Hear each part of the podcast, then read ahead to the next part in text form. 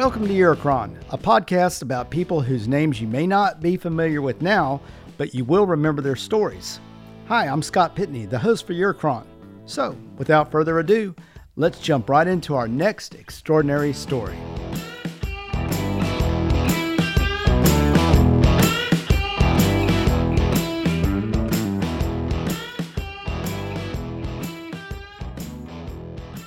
We welcome our next guest okay. to Eurocron, Eric Eisness, who is the author of his new book, Gorilla in the Closet, a book about why the U S Environmental Protection, Protection Agency, or E P A, is becoming obsolete, and an early history of the E P A and memoir.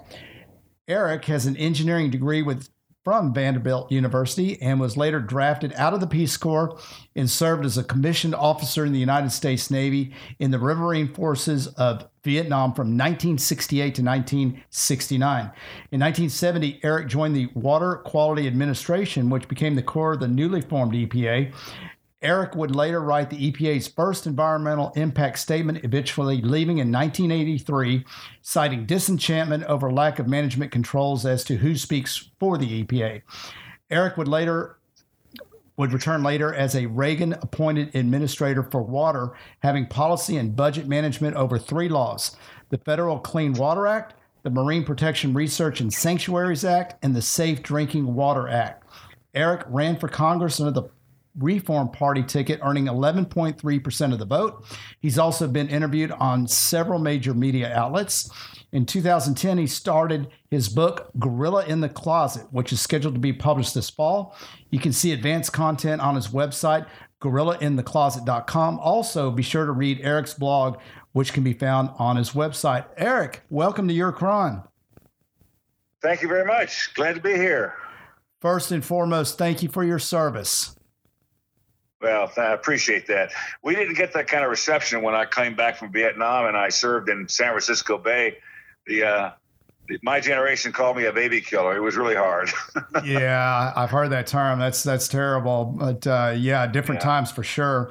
Um, and uh, I was Eric and I were chatting a little bit before we uh, hit record. And uh, Eric, you're kind of uh, out in the mountains uh, on the side of a road. Uh, you mentioned you're looking at buffalo and maybe some bear, and you're. You're kind of out in out in uh, no man's land, it sounds like. Well, yeah, I'm in the Black Hills of South Dakota. What, what's so ironic is that my daughter is an I C U nurse in uh, Fort Collins, Colorado, and one hundred percent of her patients now are people from South Dakota who have COVID. None of them are from Colorado. So we've got a crazy world we're living in. Uh, but I'm okay. I'm seventy-six and still kicking. Wow. Well, you you sound fantastic. You don't sound seventy-six. Well, that's what a glass of wine will do for you. Yeah, well, I, so I, there you go. I was hoping you'd say something like that. I'm I'm right there with you. Um, okay, so there's a lot to unpack here. So where is a good place to start your extraordinary story? Well, l- let me start with why I wrote the book. That might begin a good starting point. Uh, I decided in twenty ten to take a course at Colorado State University, which is in Fort Collins where I live, in environmental policy and politics. And one night I was reading the assignments and, and I was just stunned because I had served in the Reagan E P A during the Sewergate controversy between nineteen eighty-one and eighty-three, where literally we were run out of town. And, uh, and I, uh, I was, uh, I approached the professor just as we were both walking into this classroom, and I said, why why is everything so negative and so dismissive about the the Reagan E P A? And he said they were bad people. And that was a real shot to the gut for me because I had heard that coming back from Vietnam. I was a bad person. I was a baby killer. And it was a vacuous comment. He was probably one of those anti-war protesters back in the sixties because he was my my same age. And I was stunned because I thought, you know, I'd asked him to go to coffee. I was there. I was one of those bad people. And that's what the literature says about us. And so I just got really angry. And I said, I'm going to, so uh, this guy is a terrible teacher. He has tenure. He doesn't understand environmental policy or politics. And I'm going to write a book and, and t- teach him, the teacher of our young children these days, what this is really all about, what it's really like to be there rather than live as he has in a hermetically sealed bag all of his career, never served in public service. Mm-hmm. So that's why I wrote the book. You stated the E P A should be abolished, and you feel the E P A is becoming obsolete. Can you explain that to us? Yeah. Why do you feel that way? Yeah, there are many layers to this argument, and I'll just give you one or two. First of all, E P A was formed on Jan- on December second, nineteen seventy. That was one day after my twenty-sixth birthday and a little over a year and a half after I returned from Vietnam. And it was formed by President Nixon uh, by executive order. It was not debated in Congress. And at the very end of the day, E P A was created as a political entity. It was called an independent agency, which normal people would think, well, that means it's not subject to the whims and fortunes of Pennsylvania Avenue and who's in power. But in fact, it was formed as a political agency. And people like me, you know, who served, and this is a quote from the Constitution, for the time being at the pleasure of the president, uh, you know, were, were political hacks. And we came and go with went with the wind.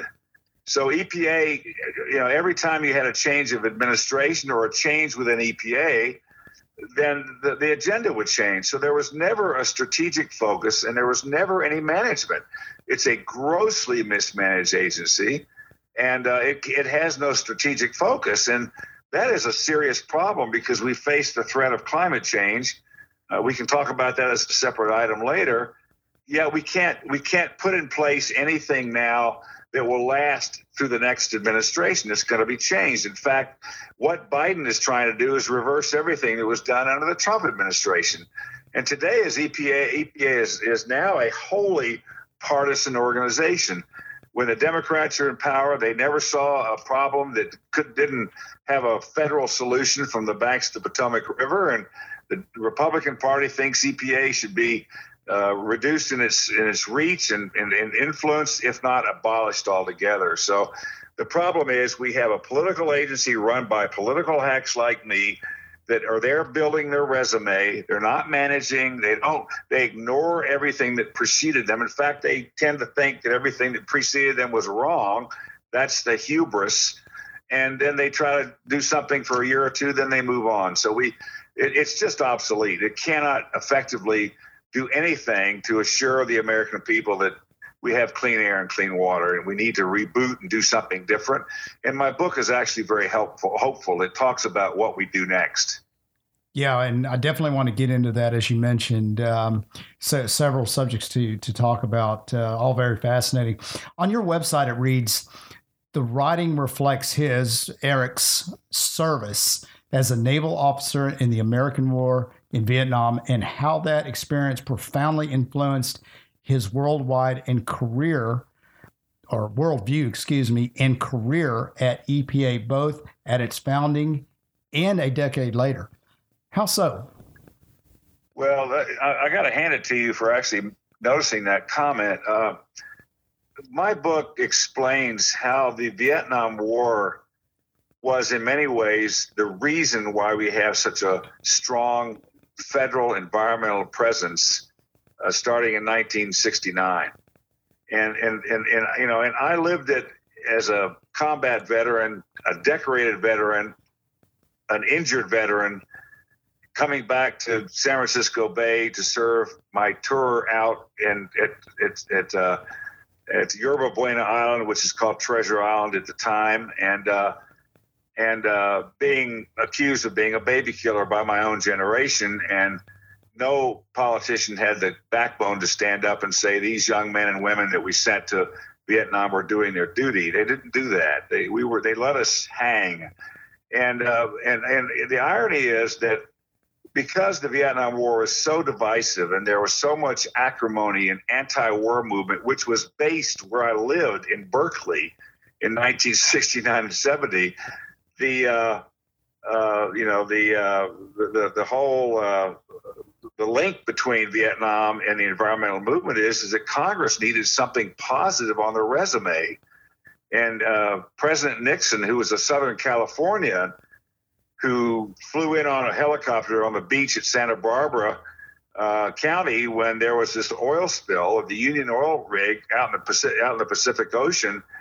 And he was charged by people that were there cleaning up the the beach and all the dead waters and fish and whatnot, dead fowl. And he said, I'm going to do something, you know, I'm going to take more care with the environment. So, you know, he and Congress needed something on their resume that was more positive than the what was being televised into people's homes back in the nineteen late nineteen sixties. I mean, most of the listeners to this podcast probably can't identify with this because they're older. And so they, they glommed onto the environment, and there really would not have been such a strong federal march towards passing a raft of environmental legislation in the seventies if it weren't for Vietnam. So it's a very interesting linkage, and, I, and no one's ever made this, but believe me, it was there, because I have testimony from research I've done to write this book from people that were saying, you know, we we had the You know, we were, the Vietnam War was a very negative thing. We had to find something more positive. We we loved to talk about the environment. We didn't like to talk about Vietnam because it was a political dead end for every member of Congress. And so that's the link. And so that's why I make that comment in my book, or what will be the book. No, that's interesting. I'm a few years behind you. I'm I'm fifty-eight, but I remember as a kid, all those images you'd see on the news constantly. And yeah, that... that's a lot of negative negative imagery, but um, I had no idea that that that was sort of a political motivation uh, to talk about the E P A, just to, like you say, to put something positive on the uh, government's resume at that time. Right, exactly. Yeah. And what what I'll just make another related point. Back in the, in the second half of the sixties, apart from sex, drugs, and rock and roll, I mean, you, you had, I mean, you, you, there was, there was uh, the, the younger generation, my generation, was rebelling against the authoritarian rule of parents and of schools. And most of these kids were college or, or were in college. It was the colleges were the nexus for the anti-war movement, the, the civil rights movement, the uh, environmental movement, uh, the gay rights movement, uh, and, and they and and at the time, if you may remember, that we had John F. Kennedy as president, who was a liberal, and then Lyndon Johnson. So, you know, there was a there was a political lineup of national leaders who were sympathetic to the views of young people, and and and there it was just a time of enormous change. And San Francisco Bay was the epicenter. It was literally the epicenter of this huge social change. So it's not surprising that the environmental movement was just one more movement, along with uh, women leaving the home and uh, uh, birth control and what that meant.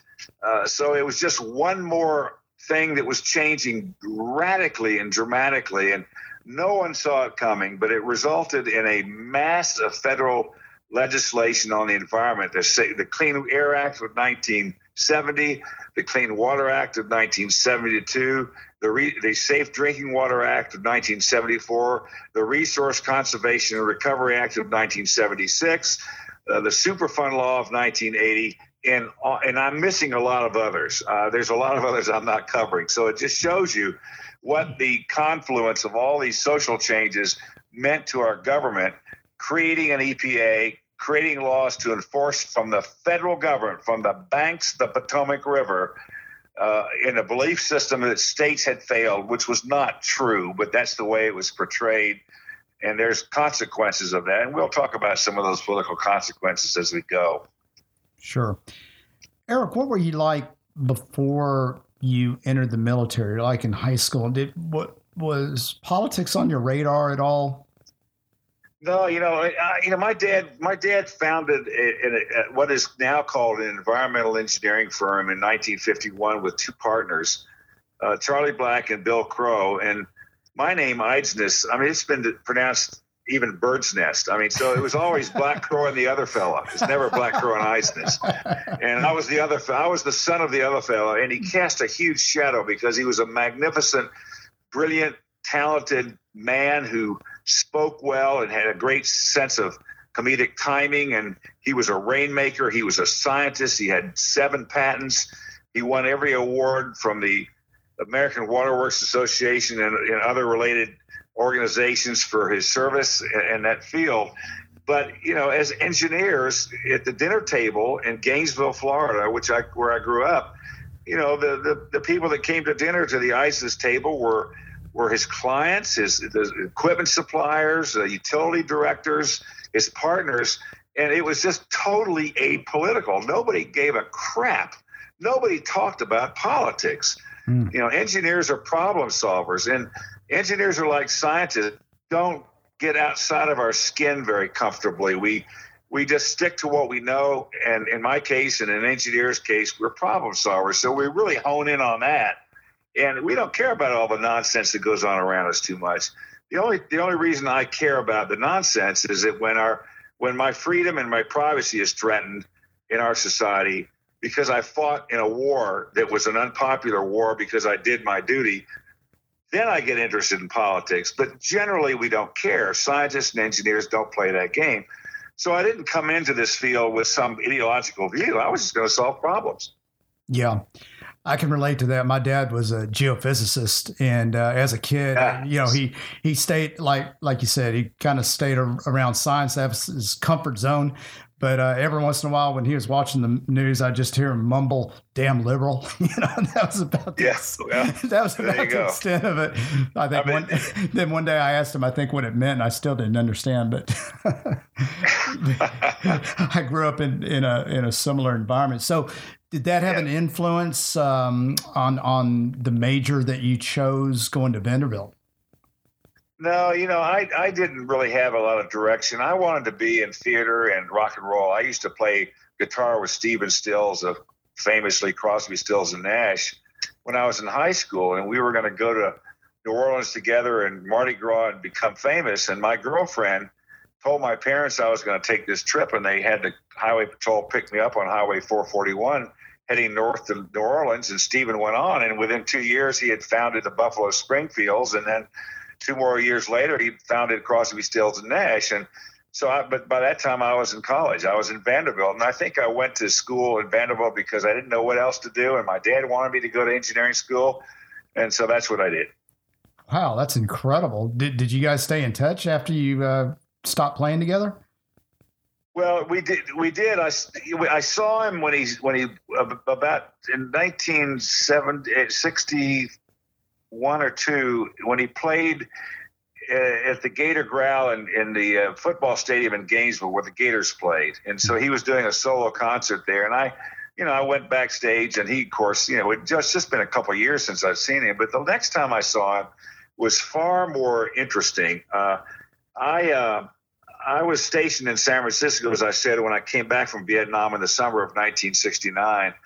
And I went down to visit my kissing cousin who was in L A. She worked for the man that produced the the, the hit, uh, Broadway hit, Hair. Mm-hmm. And she was responsible for all of the openings of Hair all over the world. So I met really incredibly interesting people. I actually, uh, you know, dated. I won't say who I dated. Anyway, um, she. Uh, uh, I wanted. I wanted to find out whether smoking marijuana was this, was so bad that it was worth destroying the careers of these young uh, seamen uh, recruits that were caught up in a ring of marijuana smoking at the nuclear power school in in, uh, in Chicago or somewhere in that part of the world. And I was on one of these field boards where we could destroy their lives, and there was no rules of evidence. There was no cross-examination. They had no legal representation. And I just felt badly about that. So I went down to L A to figure out, what's this marijuana thing all about? But at, at the time, Crosby, Stills, and Nash had just come back from their first real big uh, performance, which was at Woodstock. And they were performing at the Greek Theater in L A. So Judy and I went and went to the theater, climbed the fence, and during the break, uh, when they were not performing, I went on the, to the back door and knocked on it.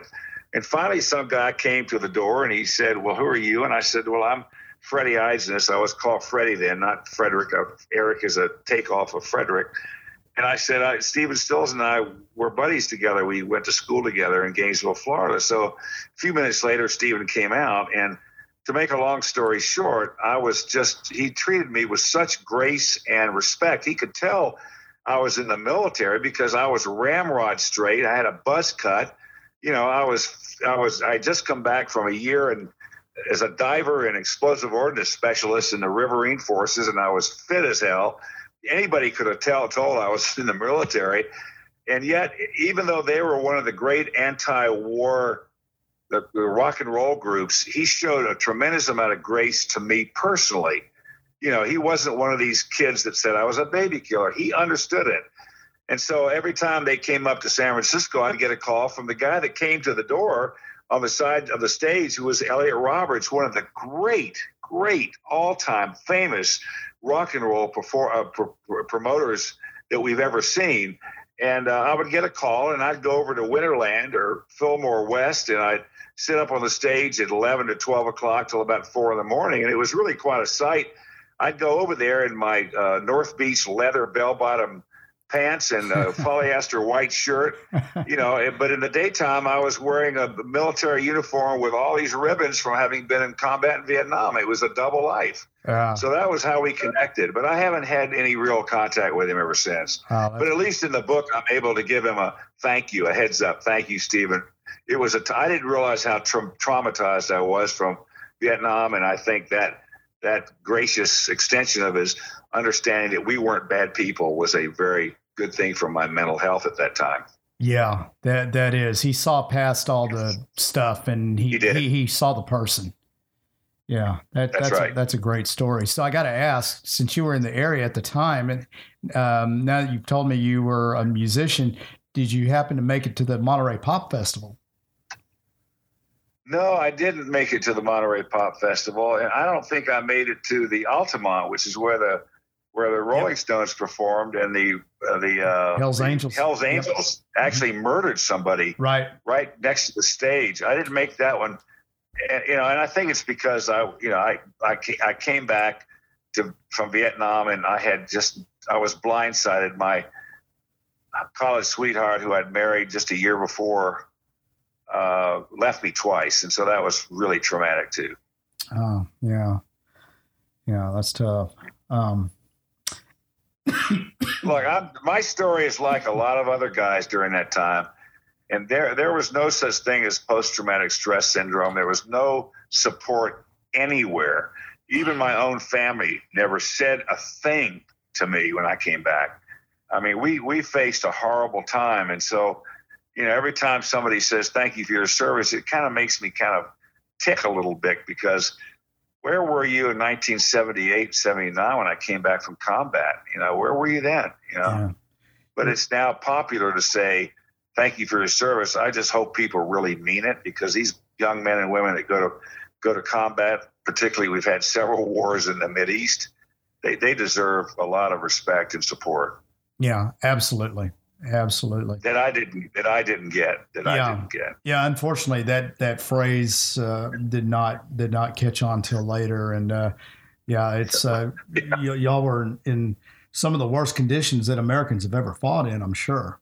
I mean, being over well, there, it, the, the things I, I've read, I mean, sure. you were, it's, you were it's there. All, it's all bad when, yeah. when lives are being lost, when you're seeing the destruction of a civilian society. We killed three million Vietnamese during our war in Vietnam. It was the American war. Hmm. It wasn't the Vietnamese war. It was the American war in Vietnam. But that's another story for another podcast. Yeah, for sure. And you mentioned that your own family wouldn't even talk to you. Is that, was that because of, were they against what you were doing, being in the military? No, it, I, the, the best take I can give on that is what my little sister, who's nine years younger than me, said, that we were just afraid to ask you. Ah, okay. And uh, but but that shows you how unenlightened people were at the time. I mean, they didn't get it. Nobody got it. I mean, we didn't have psychiatrists and psychologists, and there was no there was no societal system to help people that had been through trauma. Like I said, there was no such thing as post-traumatic stress syndrome. It didn't exist. And so they just didn't, they didn't ask it. Ironically, it was thirty years after I came back from Vietnam. I was in San Francisco Bay on the Marin side of the Golden Gate Bridge. There's a park there, a parking area. And I was standing looking over the city of San Francisco and the the uh, Navy, uh, the, the flight group that does Fleet Week, the, you know, the, the jets, they do formation flying. I forget what they call them. Mm-hmm. They were flying in practice. And this guy, and, I, and there was this guy next to me who turned out to be a, a, a, a photographer for uh, the new Discovery Channel. He was filming it. Huh. And we got to talking. And I said, and I pointed over to Treasure Island a little bit to the left of, Uh, not Treasure Island, but Alcatraz, and then mm. to the right, Treasure Island. I said, you know, I served there thirty years ago when I came back from Vietnam, and he stood up straight like a ramrod, and he turned to me and he said, thank you for your service. And I'll tell you, it took every ounce of my courage or energy to not just break down and cry like a baby. That's the first time anybody had said anything about my service in Vietnam, much less thanking me for it. It was thirty years later. Wow. That's really a that's really a tragic comment on our society. It really is. Yeah, but at least that guy got it, and uh, he got it. He got it. Yeah, and that was before people were saying those things. Way before. Yeah, he got it, which is huge. But anyway, yeah. that, that's that's in the past. You know, I'm fine. Okay. Yeah. Uh, um, let's go back to the E P A a second. Talk about, if you would, your idea to replace the E P A, the independent commission with term limits. I thought that was interesting, and, and why you feel this would work better.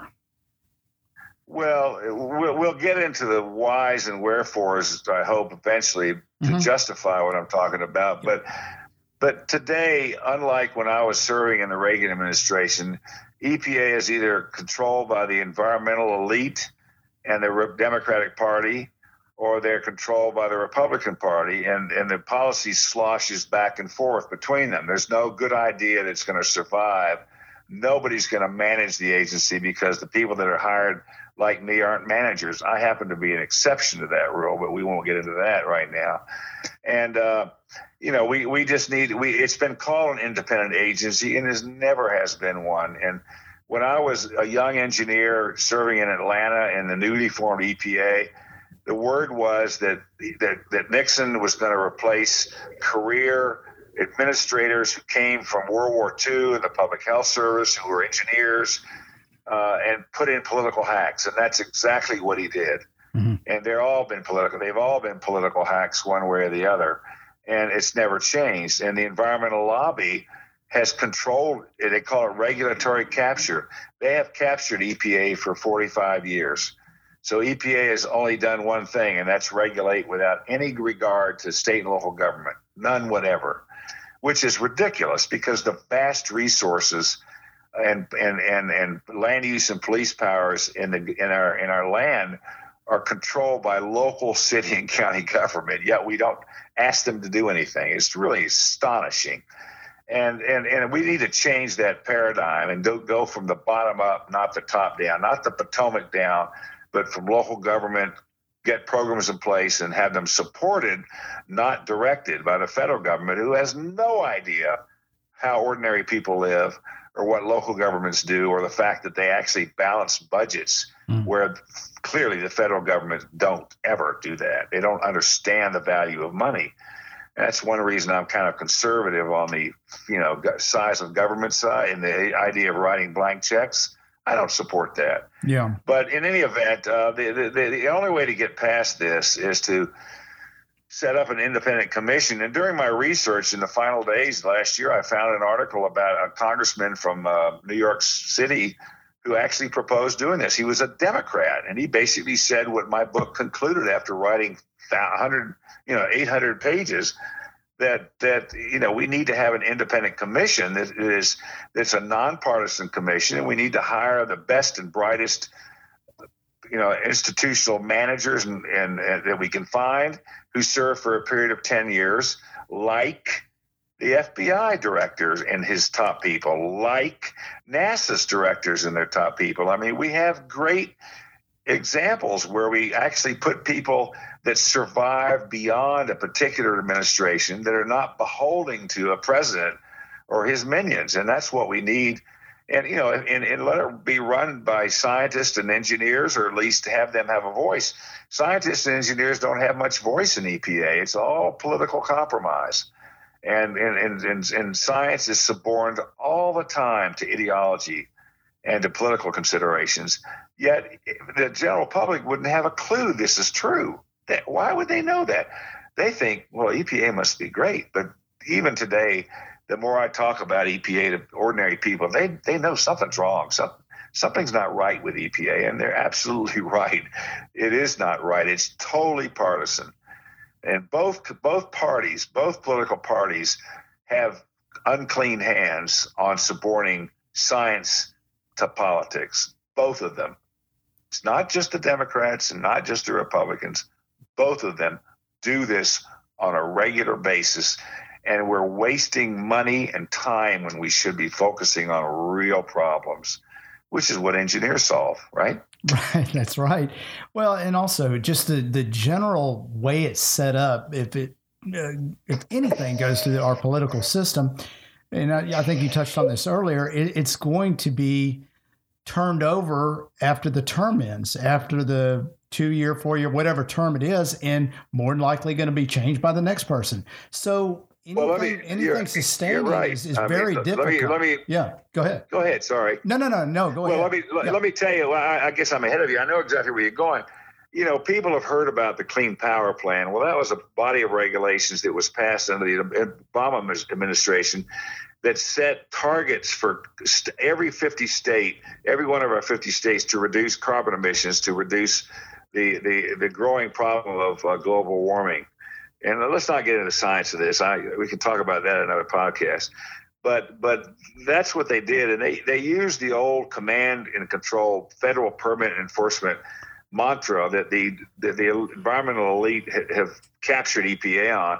And they did it badly. And what happened? What you know, we entered into a treaty on global warming. And, you know, we had the strongest hand to play because we had this regulation that required every state to reduce carbon so that we would meet a certain target by twenty fifty. And, you know, we wouldn't perhaps have to deal with these horrific effects of global warming, uh, like drought and, and storms and big hurricanes and fires and all these things you're hearing about and seeing and witnessing.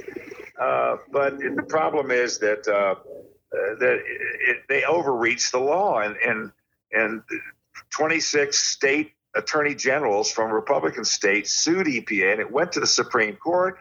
And in, in two thousand fifteen, one year before Donald Trump was elected president, the Supreme Court stayed these rules. They were never implemented. It, they overreached. You cannot take a real simple sliver of a statement in a fifty-year-old law and completely reorganize our energy economy around it. That's just total crap. Yeah. And, and and and I'm an engineer. I don't have to be a lawyer to know that wouldn't have held up. But they just did it badly, mm. and uh, and so it was stayed. So what did Trump do? The same attorney, the same uh, attorney generals from the states. In this particular case, Oklahoma, Scott Pruitt became E P A's first administrator, and he was a good attorney, and he understood. In order to prevent the next administration from going back to the Clean Power Plan, we're going to promulgate under a body of law called the Administrative Procedures Act, uh, a new body of regulations that we're going to, and, and they're going to be written so nothing changes. And and, uh, and and that was smart because you can't use an executive order to vacate a regulation promulgated under the Administrative Procedures Act. So Gina McCarthy, ironically, the woman who was the very person who was responsible for the Clean Power Plan, which was overturned by the Supreme Court, she is now President Biden's domestic czar on global warming and on climate change. And, and even she knows, and she's never admitted this, and she should admit it and just step back, that uh, that uh, the they can't go back and re-promulgate a new regulation. It will take them four to six to eight years to do that. So and they and that's that's not even addressing the fundamental uh, issues of why the Supreme Court stopped the whole thing to begin with. They can't overcome that. So that's just a perfect example of this sloshing back and forth and back and forth. And nothing of consequence is going to get done by E P A ever again. And it's it's it's already met the point of diminishing returns in terms of its effectiveness. So it needs to be abolished as an as a you know, agency established by executive order. There needs to be a bill, which I've written in my book in great detail. And it's written in English, by the way. I'm an engineer. We can write pretty well. It's not, I'm not a lawyer. And if, if that that template is taken, the Congress can pass it and we can move forward. We'll be right back.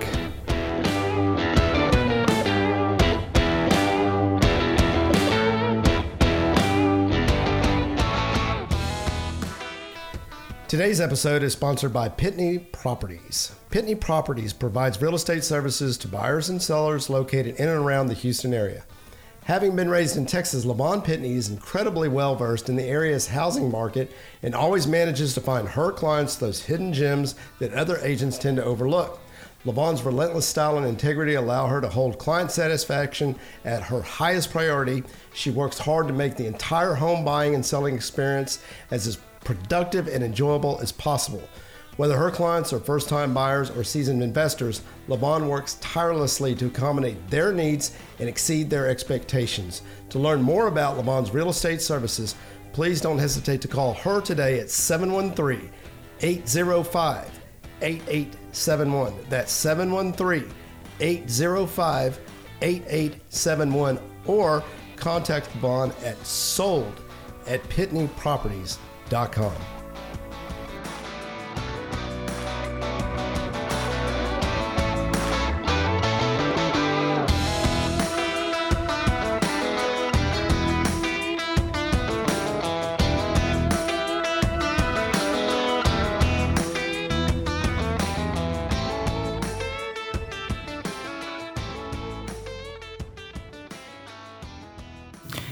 Explain the meaning of Sewergate.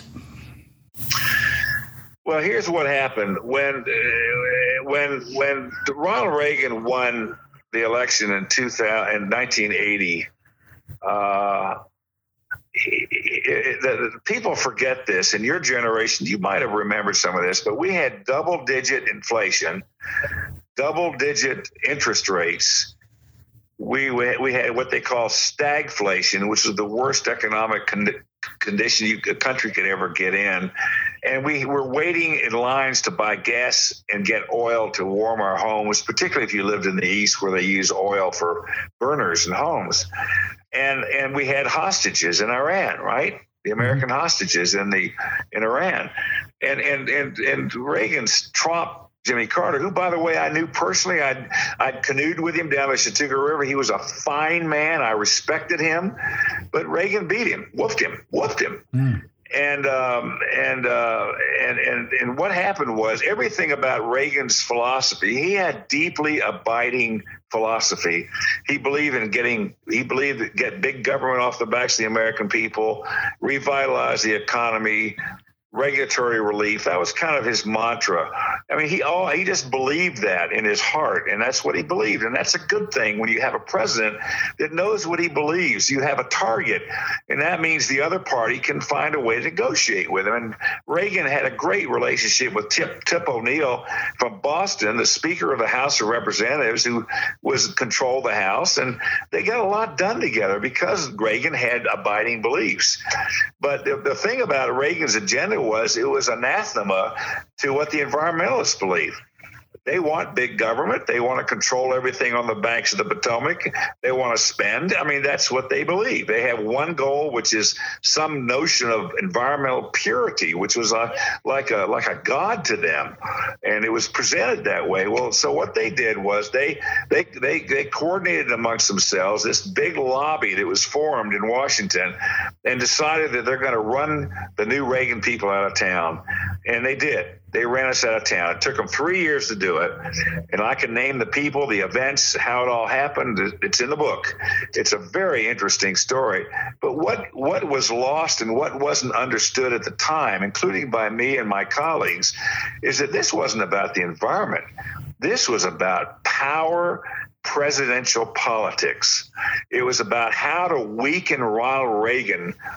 And, and, and E P A was Reagan's Achilles heel so that he would be defeated by a Democrat in, in nineteen eighty-four. Mm. And uh, that's what that, and they dubbed it, the media dubbed it Sewergate because it was the first gate after Watergate. It was the first, quote, controversy.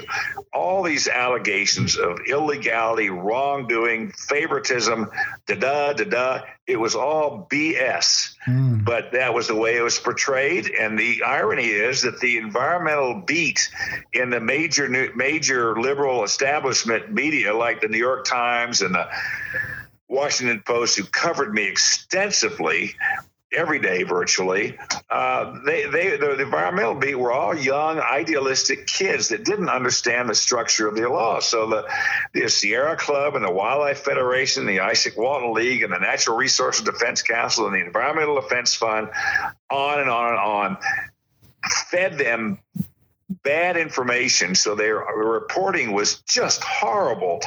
Factually, it was horrible. And we couldn't push back. I mean, I couldn't write enough, you know, op-eds or g- appear before enough editorial boards to counter the complete crap that was being slung at us.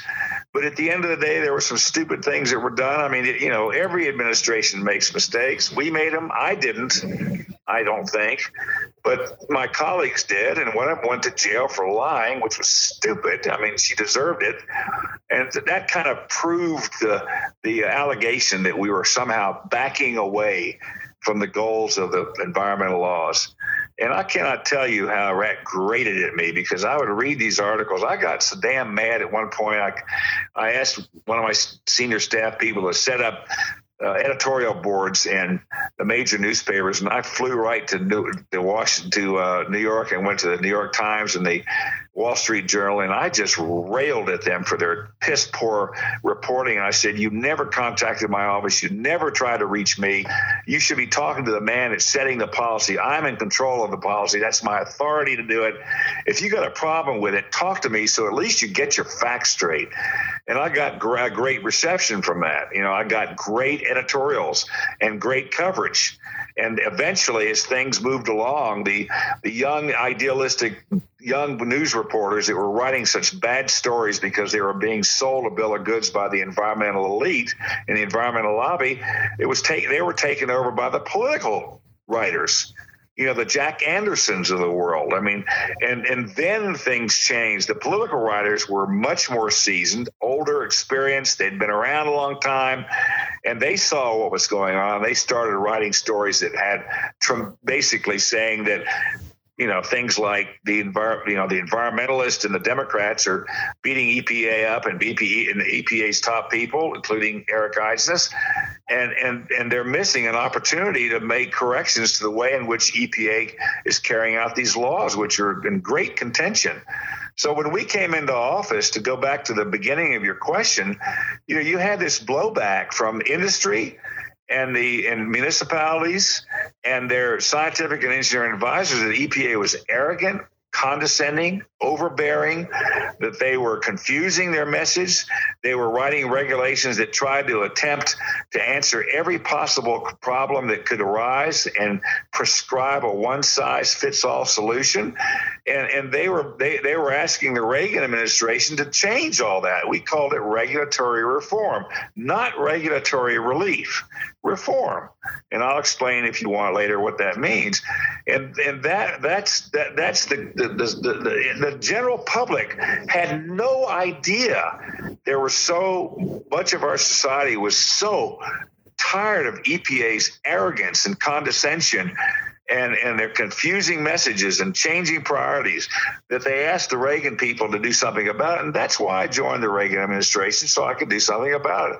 And I did. Mm. So the book has taken you eleven years to write. You started in two thousand ten. Right. How, what's the process of, of writing this book been like for you? Especially, I mean, you, you consider everything that's going on in the news, especially now with environment, um, yeah. you know, carbon yeah. emissions and all this stuff. Uh, did, did you right. see yourself pivoting a lot while you were writing, or did you pretty much, uh, is your vision of what you wanted to write in this book, has it been maintained throughout those eleven years? No, it, it, it, it changed dramatically. And here's a couple of points I'll make. One is, I started out to write the book as a tutorial for students in in, in government, you know, studying, you know, civics or studying. Uh, what, what's the term? Uh, uh, well, you know, environmental policy and politics, or just in general government. Mm-hmm. So they would understand the context and how things really work. What, what's the what happens when you're on the abrasive line between policy and politics? It is a rough and tumble world. So I wanted to write my story of that. But it, as I, I knew I had to do some research. I had a treasure trove Of, of documents, that many of which have never seen the light of day, that I possessed as the assistant administrator for water, a presidential appointee. And I took them with me, and I could. And I turned them over to Colorado State University Water Resource Archives and the Morgan Library in Fort Collins, and they have them all. There's twenty or thirty feet of those documents. And I, I could use primary source documents, things I signed, you know, uh, uh, briefing papers for the president, things that have never been seen. And I knew I had a lot. I could write this book on that. I don't have to research anything. But I began to kind of come to the realization that sometimes you don't know what you don't know. Hmm. So I started doing some research, and, and then it unfolded into a story which was far more compelling than just, you know, here's a tutorial on how to play in the world of environmental policy. And, and it, it was a historic document, so it took a long time to do that. And I was stunned at what I found. I mean, and I'm very clear in the book to point out what I knew when I took office and what I didn't know when I took office and what I learned long after I was out of office. And it's really a compelling story to realize when you go back and work in a high-level position in government was the power and reach that I had, how ill-prepared people are, you know. And I have a whole chapter called the, it's part two, it's a five-part book. It's part two, chapter three. It's called E P A's Anatomy. Anybody that ever wants to get into government ought to read that. It's not about just E P A. It's any federal bureaucracy, and it's a stunner. It by itself is a book. It's it's it's a, an incredible revelation of what you walk into, and what the forces that are there are playing, and what you don't know, and the process of the people. Uh, it's it's a it's a great chapter for anybody that wants to understand how government works or doesn't work. It really doesn't work very well. And, you know, I'm not being critical because our founding fathers created three branches of government, and they did not want an executive branch that was too effective. You know, if we had had an executive branch that was really effective and Donald Trump got his way, we'd be living in a dictatorship probably right now. But but but these checks and balances keep that from happening. So I'm saying advisedly that, you know, that the government is designed not to work effectively. So just with a wink and a nod, accept that, but then you can still make it better. You don't, you can't ever make it perfect. And that would be a, a futile effort. So anyway, I started out as a, as a book that was going to be a, a college book for kids in school. And then it turned into a very important uh, early history that really explains why and how we got where we are today. And more important, what do we do for the future? I mean, how, look, if, if there's anybody out there who's listening to this that doesn't believe climate change isn't the end of the world as we know it, even within the lifetimes of our children, then they just don't get it. And it, it is a staggering threat to us. And and I'm an engineer, and I can wax eloquently about how the science behind that. And, uh, you know, we're, my grandchildren, I've got five of them, are going to see mass migration because of global warming into America. We're going to see out migration from areas of America that are now great productive agricultural areas. We're going to see the kind of fires we've been seeing. We're going to be seeing temperature climbing where people are not going to be able to survive. It's going to get that bad. And what, what you're not being told by anybody is that even if we did everything we needed to do to prevent the globe from increasing its temperature two degrees Celsius in the next twenty-seven years, twenty-eight years, it, it'll take a hundred years or so before we actually see the positive impact of controlling carbon emissions today and meeting those twenty fifty goals. We're still going to live through this thing. And I mean, where you live is going to be important. How you live is going to be important. I mean, this is coming. And just ask anybody in the country that's been subjected to repeated flooding, like in Texas, and, and tornadoes in the center of the country, the wildfires in the West, Canada. The, the, I mean, the, what's happened in the Arctic and the Antarctic. I mean, if you don't think that's real, you know, you're smoking something.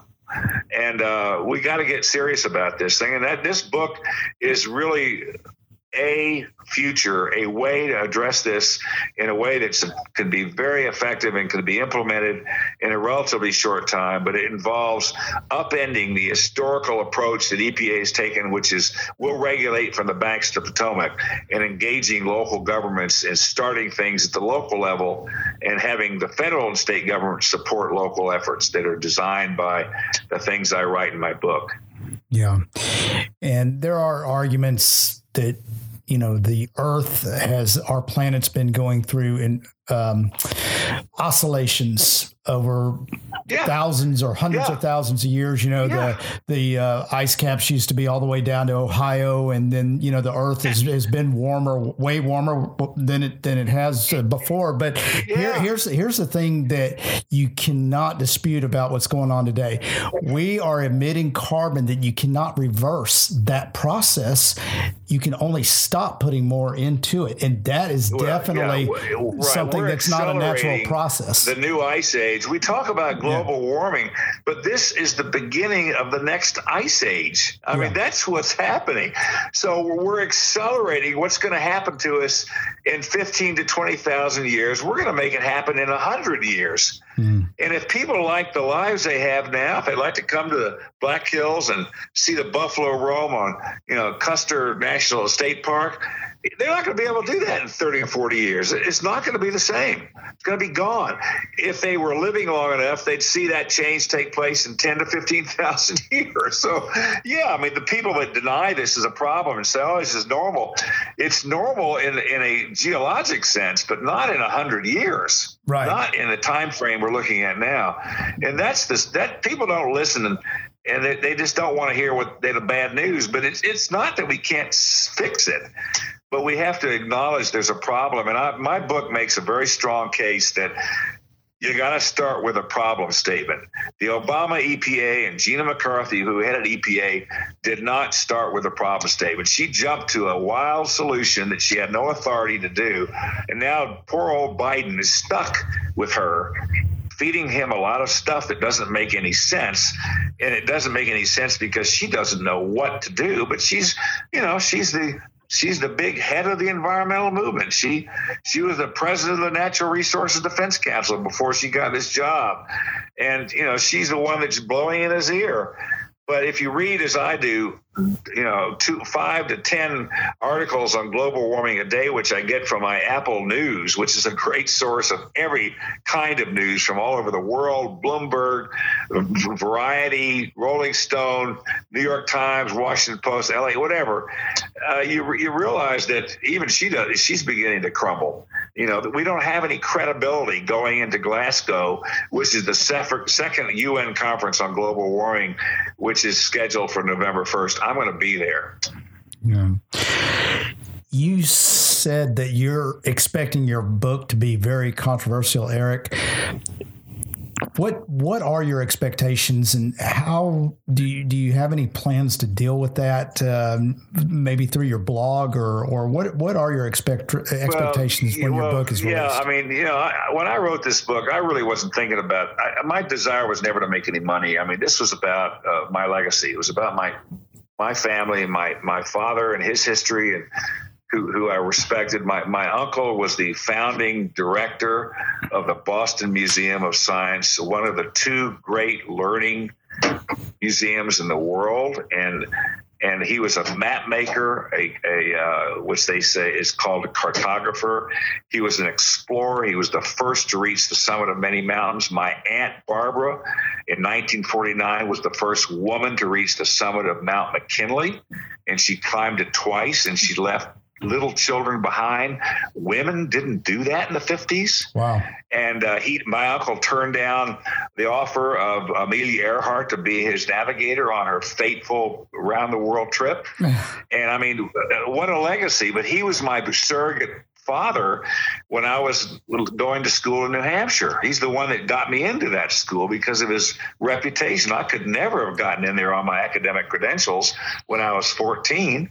And uh, I used to climb mountains. I used to, he used to wake me up at four in the morning and take me out to Squam Lake when it was ten below zero and with an auger, a hand auger, drill a hole in the ice so he could drop a plumb line over his transit and, you know, measure the next distance to the next, you know, whatever. Ma- mapping Squam Lake for fishermen and boaters. That's what he did on the weekend. So between between he and my dad, you know, I had this rich intellectual, you know, upbringing. It was all around me. And um, and uh, and so I just wanted to, you know, I want to honor these people, and I do in this book. And, and his forefathers, their story's phenomenal. They were immigrants from Norway. And uh, and my mother's side were immigrants from Scotland. So, you know, I've got an interesting history in Northern Europe that I tell some about and what these people did in America and American soil as immigrants. So it, it's really about it's really about the message and not about the money. And it's about, and, I, and you know, who knows if it's going to ever get legs, but because it's a big book. It's going to probably be published in two volumes. Because it's a big book, you know, when you write for ten years, you're going to come up with something pretty big. And I don't want to dumb it down. I could easily write a two hundred word summary and become a bestseller. I'm certain of that. But I want this to get out there for the record. It is, as my, as my mentor, Doctor Claude Terry of Atlanta, who, God bless him, died last year, who was a founder of a grassroots environmental organization in Atlanta when I first showed up there. Uh, you know, he said, this is a very significant piece of American historic literature.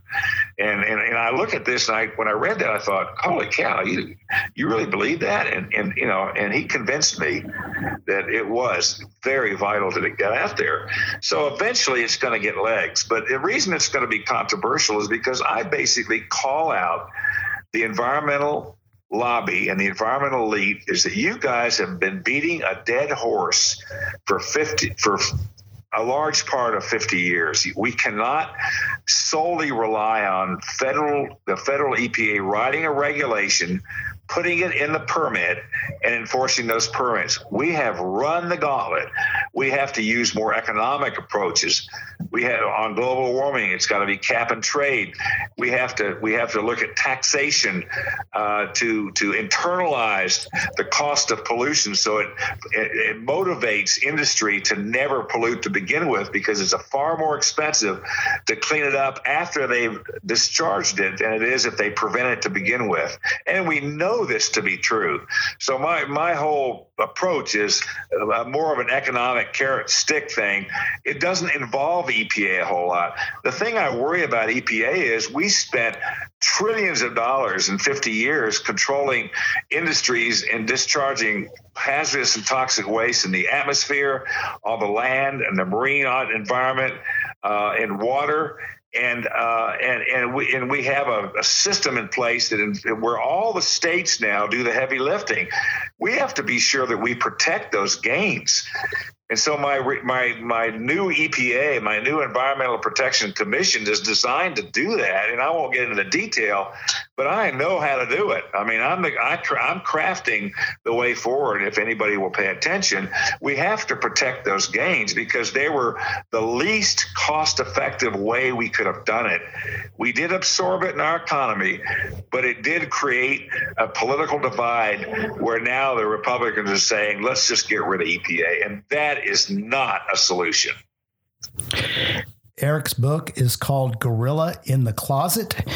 His website is gorilla in the closet dot com. Check them both out. I know I will.